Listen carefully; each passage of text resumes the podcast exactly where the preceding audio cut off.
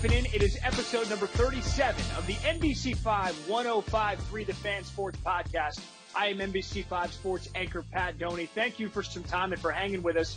Uh, another disappointing loss for the Dallas Cowboys, though I will say expectations weren't exactly high going into that game against the Eagles on NBC5 Sunday Night Football. And at least it was entertaining. I mean, we can at least say that, right? It wasn't the prettiest football. In fact, it was pretty terrible in about just about every single facet of the game. But the Cowboys made it a game into the fourth quarter, and I sure didn't expect that going to the game. We're going to talk to 105.3 The Fans, Eric Chiafalo, about what the Cowboys can hope for the rest of the season. Probably looking at just trying to go ahead and tank this thing out. Let's see how high of a draft pick the Cowboys can have going into 2021. I will also have Dallas Stars general manager Jim Nill join me talking about the team's decision to bring back coach Rick Bowness after their fantastic run to the Stanley Cup final. We'll also talk about what he expects for the 2021 season ahead. And we'll talk about a high school football quarterback here in North Texas, one of the best high school QBs in the nation, who is headed to SMU. He chose the Mustangs over Alabama, Texas, Oklahoma, Texas A&M, everybody else in the country. He wanted to go to SMU. He has an interesting reason why as well. Cannot wait to introduce you to Preston Stone. That is coming up at the end of the show as well. But we, we begin with the Dallas Cowboys, that 23 to 9 loss against the Philadelphia Eagles. Eric Chiafalo is one of the hosts on the nosebleed seats on 105.3 The Fan. He has interesting perspective every time we have him on the show. Excited to have him back. Here's that conversation with Eric now.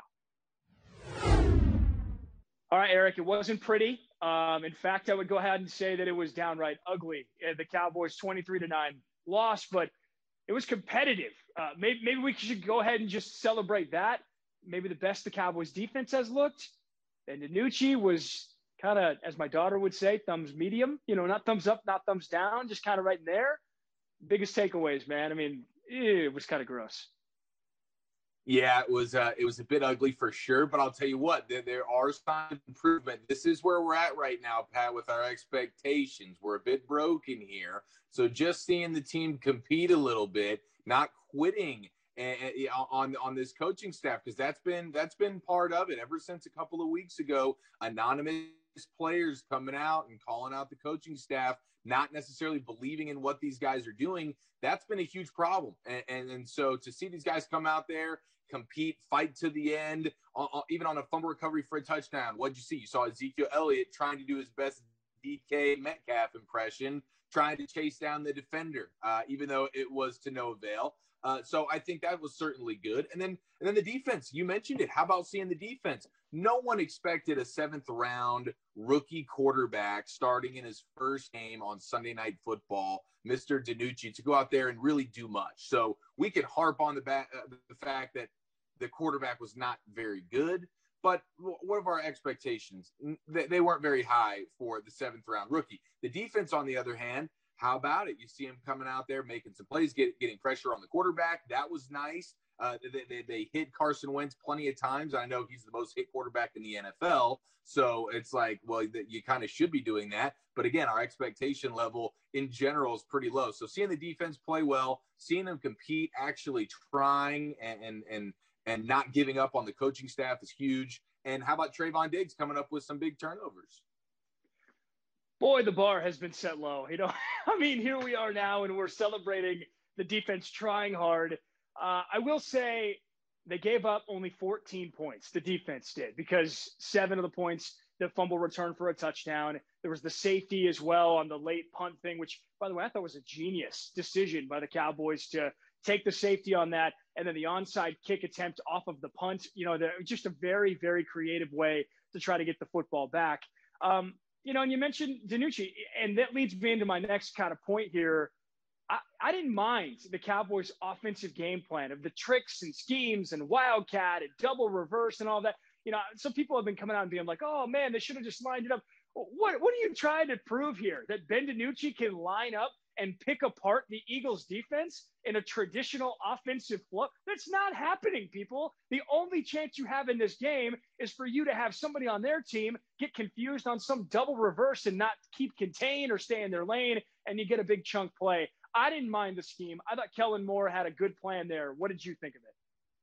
Yeah, I love the way they came out of the gates because they were mixing it up. You mentioned it, the trickeration, a little razzle dazzle. Jerry Jones on with KNC on 105.3 The Fan this week saying, I love tricks. You know, he was up in the booth going, okay, this is fun. You, you mentioned the Wildcat. That was a nice new little wrinkle. Uh, the only thing, it, there was a point where they uh, Cowboys are up nine or they're up two, uh, nine seven, and they're driving the ball, and, and it's in the third quarter, and you feel like, oh my gosh, if they go get a touchdown here, they're going to be able to go up two scores in this game, and they were running the ball very well. At that point in the game, they're giving it to Zeke, they're giving it to Pollard, and they're and they're gashing the Eagles defense. And I'm going, okay, here we go. Are they going to be able to go up by nine points here? This will be pretty interesting. And then what did they do on second down? They did another one of the Cedric Wilson uh, reverse pass situations that loses a bunch of yards. Now it's third and long. You've taken yourself out of field goal range. You've taken yourself out of everything. So, but that's being a little bit nitpicky because it was fun. You see CeeDee Lamb getting reverse stuff. I, I, I, was saying to myself how funny it is that we're at this point where it's basically like, oh my gosh, uh, who has ever thrown a football in their life before? Oh my gosh, Cedric Wilson was a quarterback in high school. Yeah, let, us bring him in. He gets a turn now. We're just, uh, you know, when you're desperate, you got to just kind of pull different stuff out there. And so I enjoyed it. It was fun, and I'm sure Jerry from up top was going, hey. At least, at least they were entertaining for a little while on Sunday Night Football. That's something we could ask for. So here we are now, and uh, they are two and six. Um, eight games left in this season. Uh, I will say, if there is anything to take away, silver lining, that as we mentioned, the defense played much better, and five of the last eight opponents rank in the bottom half in the NFL in DVOA on offense. So you're talking about a chance that maybe if the defense finds a little something here or there, that they can keep the team in the game, especially if Andy Dalton is available to play next week because I think your offense has a better chance of winning the football game with Andy Dalton at quarterback than what we saw from Ben DiNucci tonight. Um, eight games left here. How many wins are you giving the Cowboys right now with the rest of the season in front of them? Two and six right now. How many wins do you think at the end of the year? I think, uh, and, and man, if they were if they were really fortunate, they maybe go two and six on the back half as well. Uh, maybe you sneak a, a, Giants victory in there. Maybe when you get Philadelphia at home at the end of the year, uh, or, or you get Washington. I mean, I think really at this point, your only hope is playing the, the the crappy division that you're in, whether it's the Giants, the Washington football team, or this Eagles team again, because I don't think any Eagles fans going home tonight feeling really good about what they got going on right now. They just happen to be the best of the worst uh, but that's not really saying much. I am in the in the near future, Pat. I am concerned for whichever quarterback has to set foot on the field next Sunday against the Pittsburgh Steelers and that vaunted defense, that pass rush. Holy smokes! Uh, but for the rest of the way, yeah, I'm thinking, man, maybe maybe they sneak uh, two wins in, and if it is, I, I think it's really only against their division. It, it's sad to say at this point, but we're talking about baby steps with the defense, baby steps with the game plan and Kellen Moore and these guys, baby steps with the effort and the and, and the competitiveness. So ultimately, this team is so broken. The injuries are there. We, we can call out all the different things that we want, but it's just one of those years. Once once every half a decade or so, you get one of these years where it's just everything's going against you. Just so happens to be a COVID year as well. New coaching staff. I mean, it was the perfect storm for a disaster uh, with all these injuries for the Cowboys. So yeah, I'm thinking maybe at best two two wins the second half of the way. It was funny, man. I saw the uh, the early thought of line for that Steelers Cowboys game. It wasn't the official release, but the early predicted line. Let me guess. Not... Let me guess. Go ahead. Yeah, hit me. Hit me. Uh, well, now I'm cheating because you almost said it, but I was gonna say probably like a, a two touchdown. Tie. I was thinking like maybe thirteen. Nine and a half was the number. And I literally was like, okay, how much? I called my wife, how much do we have in savings? Okay, we're putting all of that on the Pittsburgh Steelers right now. I mean, I'm telling you, I do not endorse gambling. I have fun picking against the spread and all that. Nobody knows anything. We see that every single Sunday, uh, yep. Thursday, and Monday in the NFL. But I got to tell you, man, if it's only nine and a half, I bet you you are correct that the actual number will be somewhere in that 14 range by the time they kick the game off because I have a hard time believing the wise guys, the guys who know what they're talking about. There's a reason those buildings in Vegas are big and beautiful, right? It's because they know what they're talking about. They make a lot of money. I'm not crazy, right? If you see nine and a half, you're thinking Pittsburgh, no doubt, right? One hundred percent. I mean, it was. I'm pretty sure in a lot of places it was about nine or ten points uh, in terms of in favor of the Eagles tonight, and we know how much better Pittsburgh is than Philadelphia. I know this game will be played at AT and T, so the Cowboys get a home field advantage, maybe two points there. But yeah, it doesn't make much sense. Nine and a half points. I would definitely be pounding the Steelers in the points on that one. And I'm going to tell you, it's not going to be a home field advantage next Sunday. I'm telling you that right now because the Steelers are 7 and 0. Okay. They haven't been this good to start a season in forever. Okay. And the Cowboys are terrible. If there ever was a time that we, I mean, Pittsburgh fans travel well and they're Steeler fans all over the nation. All right. If there ever was a time that Steelers fans would overtake AT&T Stadium, it's when there's limited capacity with COVID-19. The Steelers are awesome. The Cowboys are terrible. I bet you it's about 70 30 Steelers fans next Sunday in AT&T Stadium for those fans too. So maybe not a whole lot of a home field advantage. It probably doesn't matter either way. Okay, we're going to be watching likely Andy Dalton and a beat up offensive line against a great Steelers team, but we'll see if maybe they can pull off the upset. Maybe they can do it. We'll see. They were in this game for a little bit tonight. Well, and it's going to be uh, interesting to watch how this Cowboy season plays out the rest of the way. Eric Chiafalo does a great job talking Cowboys all the time. Man, I love having you on the show. Nosebleed seats Monday through Friday on 105.3 The Fan from 7 to 11 p.m. If you're in your car late, you need to be hanging with my man Ace EC. Thanks for hanging with us tonight, buddy. Thanks, Pat. Love you, brother. Always good stuff when Eric Chiafalo is here on the NBC5 105.3 The Fan Sports Podcast. Appreciate his time. Let's transition now to the ice and the Dallas Stars. Man, what a fantastic run that was in the NHL bubble to the Stanley Cup final. They got this close before not winning the championship. Tampa Bay, of course, skating away with the title, but still a very memorable season for the Stars and a year that really had crazy ups and downs. Remember, way back before COVID 19 was a thing in the United States in the sports world, and before the big break, before the bubble, all of that, this team was up and down before that with a head coach that was here and then fired and then the interim guy, how was it going to be? Well, they were great. And then all of a sudden they fell apart going into the bubble. Just a really bizarre season for the Stars that ended on a high note.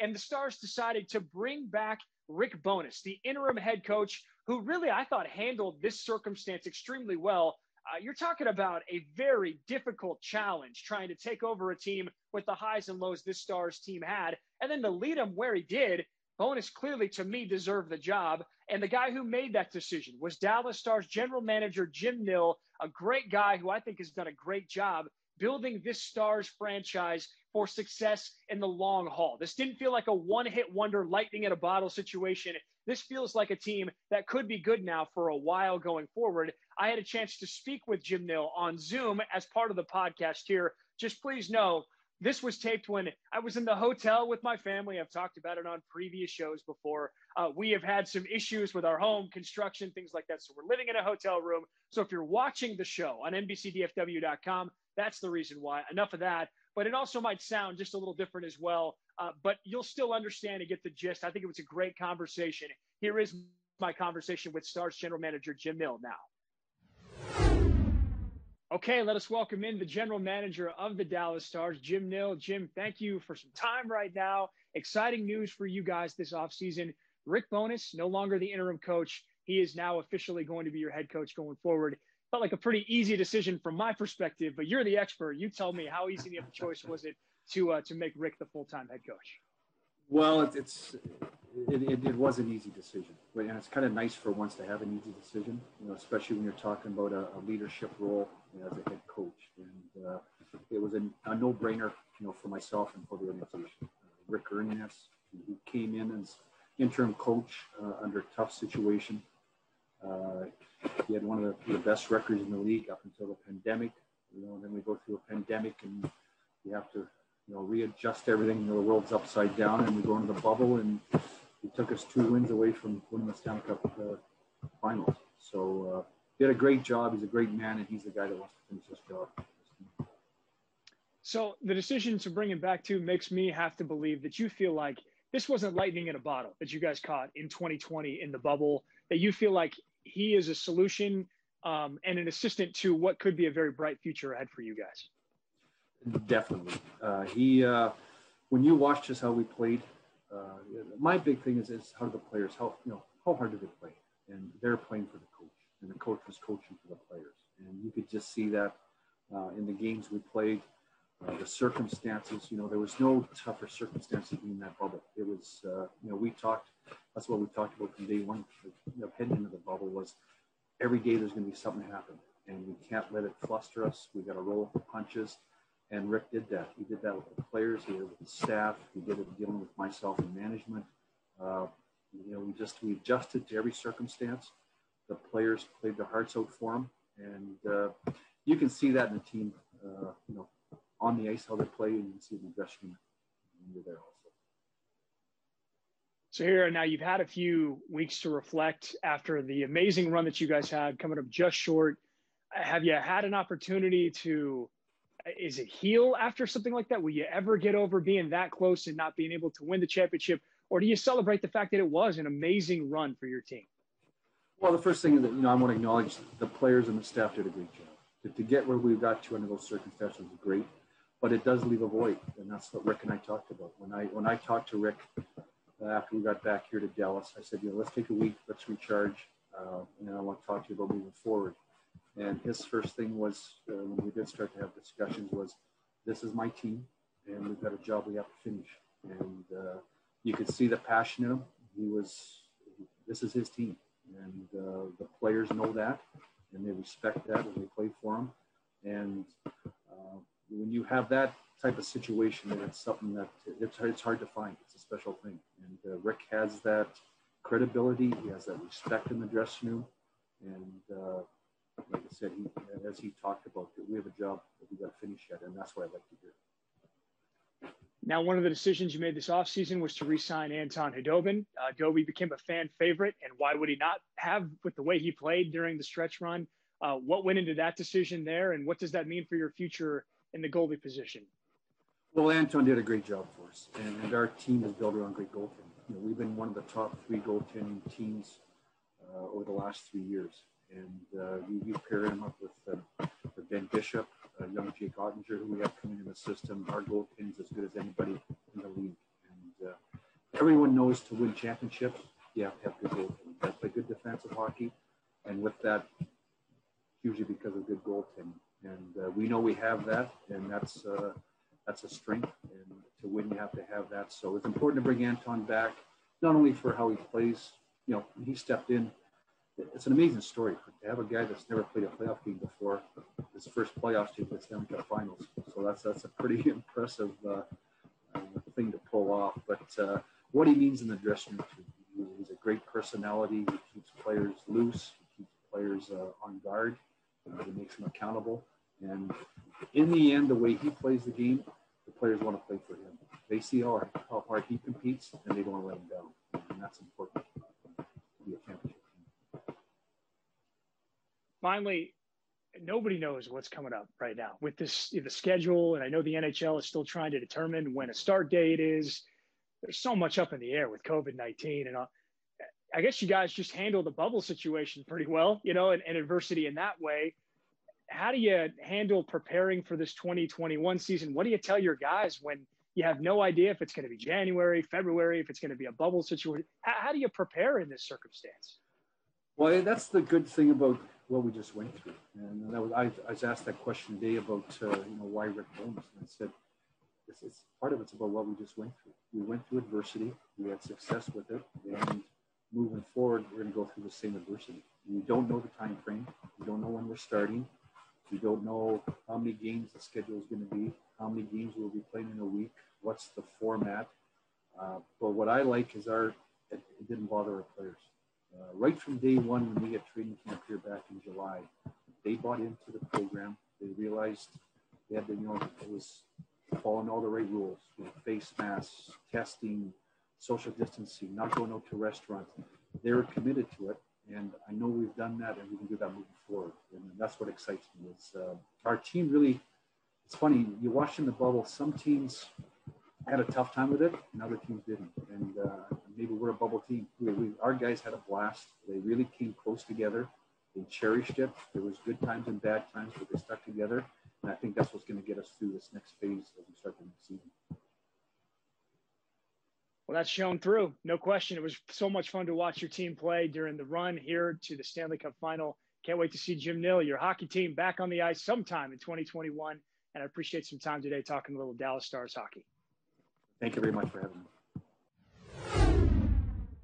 I think Jim Nill's right. I think that the Stars team has a very real chance to be very good for a long time. They are good, they are talented, they're young. I think that this organization has a very bright future, and we've seen it so many times before. Josh Bogorad, the voice of the Stars on TV and the radio, he told me something last week that I thought was very true.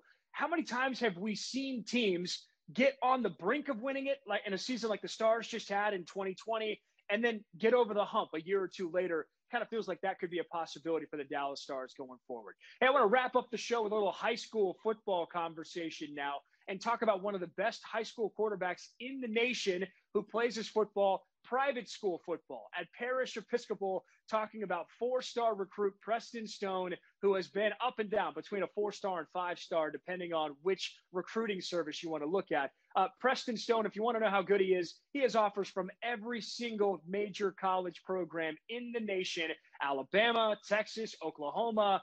Just about everybody has offered Preston and wanted him to go and play college football there.